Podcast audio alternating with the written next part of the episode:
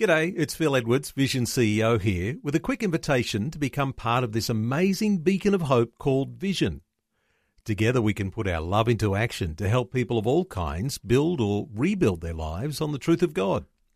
Please consider the part you can play during our upcoming Visionathon appeal, remembering that it's your support that makes Vision possible, including this podcast. Jesus said, If you hold to my teachings, you are really my disciples. Then you will know the truth, and the truth will set you free. Suffering is a fact of life on a fallen planet, and Christians are not exempt. If we don't accept this, we will be vulnerable. We may have a theology that has no room for things going wrong in the Christian life. But know this our theology will always be tested by the harsh realities of life. Faith trusts in God in times of suffering when we cannot trace Him. We, like Job, cannot see into the infinite counsel of God. We don't always know why He allows certain things. Could Job have looked into the prelude of his trials and seen the discussion between God and Satan, as we can with hindsight, how differently he would have reacted? But that is the point of the book. Job didn't know. He wasn't meant to know. If he did know what was happening, there would have been no place for faith. There are some things that God cannot reveal to us at the moment because their very revelation would destroy God's purpose in them. We are meant to believe that there is an explanation even if we can't see it. Believing God in His revealing of Himself is one thing, trusting Him in His silence is another. Though Job struggled to come to terms with what was happening in his life, he could still say, Though he slay me, yet will I trust him.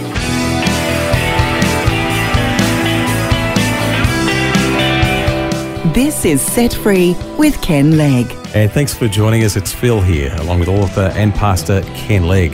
And this week, a curly question. What do you do when bad things happen to God's people? I think it's an important point that Ken has just made too. It's one thing to trust God when we have a word from Him. You know, that's when He's revealed to us what He's doing in our lives. But it's a completely different dimension of our faith to trust Him when he is silent and when the heavens seem like brass. It's tough, isn't it, Ken? Yeah, so that leads to the question what can we trust in when we don't have a revelation or word from God about our situation? Well, of course, we must trust in what we know about the character of God. Remember, Satan's whole purpose in trials is to get us to charge God with this that he isn't who he says he is, mm. that he isn't the God of love, that he doesn't keep his promises. Now, of course, God is not obligated to tell us why he does things. That's not a right as such. Uh, he doesn't need our approval. We feel like he does, though, sometimes, yeah. don't we? Well, actually, he can make executive decisions without consulting us. Yeah. Uh, and he can make it all work for good without us even understanding how it's all working for good. Yeah at least at the time. So knowing the why of the circumstances of our lives is not essential, but knowing the truth about God is. Mm. I guess the question some listeners might be asking, though, Ken, is I accept that God you know, doesn't have to tell me all that He's doing in my life through my circumstances, but how do I actually work through my situation right now? And you mentioned that all we need to know is the truth about God, but what are some of those truths that are important for the times like this that I'm going through right now? Okay, well, here's some affirmations or truths, if you like. Uh, the first one is this may be bad, but God is good. Let's let's distinguish between the two. This may be bad, but God is good. I mean, the Bible says God is for you, not against you. Yeah. Uh, he loves us with an everlasting love. Um, you know, in my book, um, Grace Roots, I talk about this um, this young lady sitting on the grass. You know, she's in love with this young guy, but not sure whether he loves her. Pulls the petals. He loves me, loves me, loves me, loves me not. we can be a little bit like that in, in our lives. You know, when something goes good, he loves me. When something goes bad, he loves me not. And, and, and we get into this kind of roller coaster kind of Christianity. Now, is God's love really that fickle? Uh, and I think this, Phil, if you doubt God's love, look at the cross. That's the one constant of life. You know, Paul says, if when we were enemies to God, Jesus died for us, how much more now that we're his children and been reconciled to God, does he love us now? Yeah, so, so the first foundational truth is this may be bad, but God is good. The second thing is this He always hears prayers. He always hears prayers. Have you ever heard a Christian say something like this, Phil? What have I got to do to get God's attention?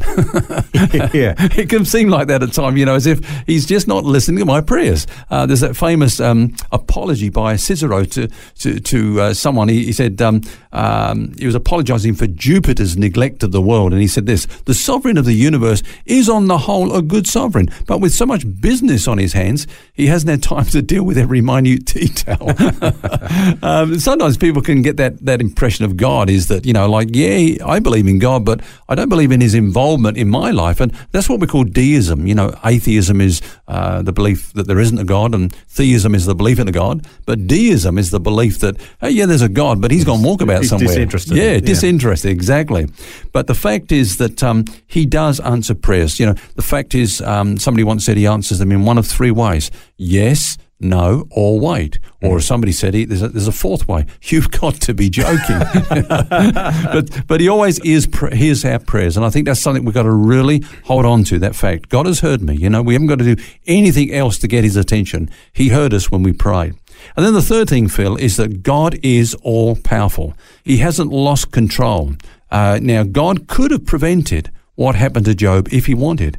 Now, we don't know why he allowed it, but we know that it would not have happened if he did not allow it. We've got to look at that regarding our own lives. Paul says, No temptation, no trial has happened to you, but such as is common to man. And God is faithful, who will not allow you to be tempted or tested or tried beyond that which he's able to give us the grace to endure and come through. So, just in summary, three good things to remember. This may be bad, but God is good. Yep. He always hears our prayer, and He is all powerful. Yeah.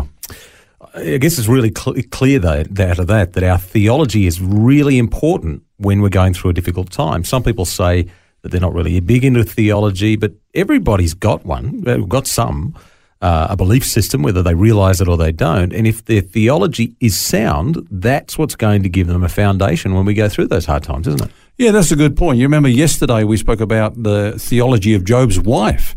Uh, it was basically in good times, thank God, but in the bad times, forget him, you know, curse God and die. Well, let's put that another way, Phil. Life's meant to be good, and if it's not, there's no point in living. Now, that's the basic premise that underlines the philosophy of euthanasia.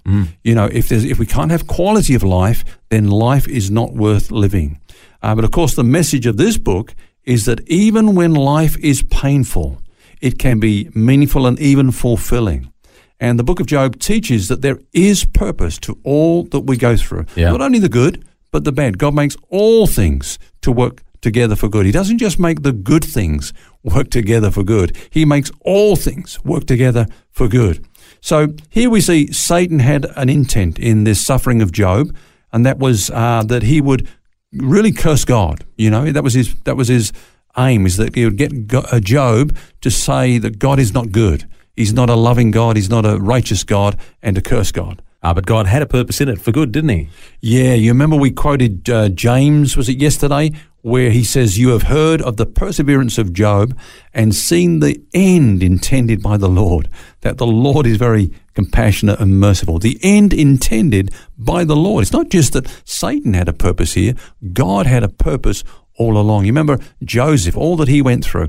But what was it that he said right at the end when he got reconciled with his brothers? You meant it for evil. You meant it for But evil. God meant it but for good. God meant it for good. So God used their evil to serve his good, which is an incredible thing. A lot of people, you know, kind of really uh, stumble over that. But that's the fact of the matter. God will make all things work together for good. So if it has a purpose, then let's not try to escape the suffering, but understand the message that is in it and take the steps to grow because there's a blessing on the other side of it. Paul says that all things work together for good. You quoted that before. Mm. So I guess that means all things. He doesn't say some, all things. So that includes the bad stuff. Yeah, as we said yesterday, God doesn't cause the bad things. I think we've got to keep that separate. God doesn't cause the bad things. Only, you know, only good comes from God's hand, but He can utilize them for His greater purposes and then make them work together for our advantages. Uh, actually, you know, in quoting that, um, that verse in Romans 8, all things work together for good. Just a few verses before that, Paul makes the point that we need to see suffering in perspective. He said, I reckon that the sufferings of this world are not worthy to be compared with the glory that will be revealed in us. So we need to see things in perspective. He says it's like putting what we're going through now in one set of the scales, mm-hmm. then in the other set of the scales is the incredible good that God intends for us in eternity. And Paul says there is absolutely no, comparison between the two.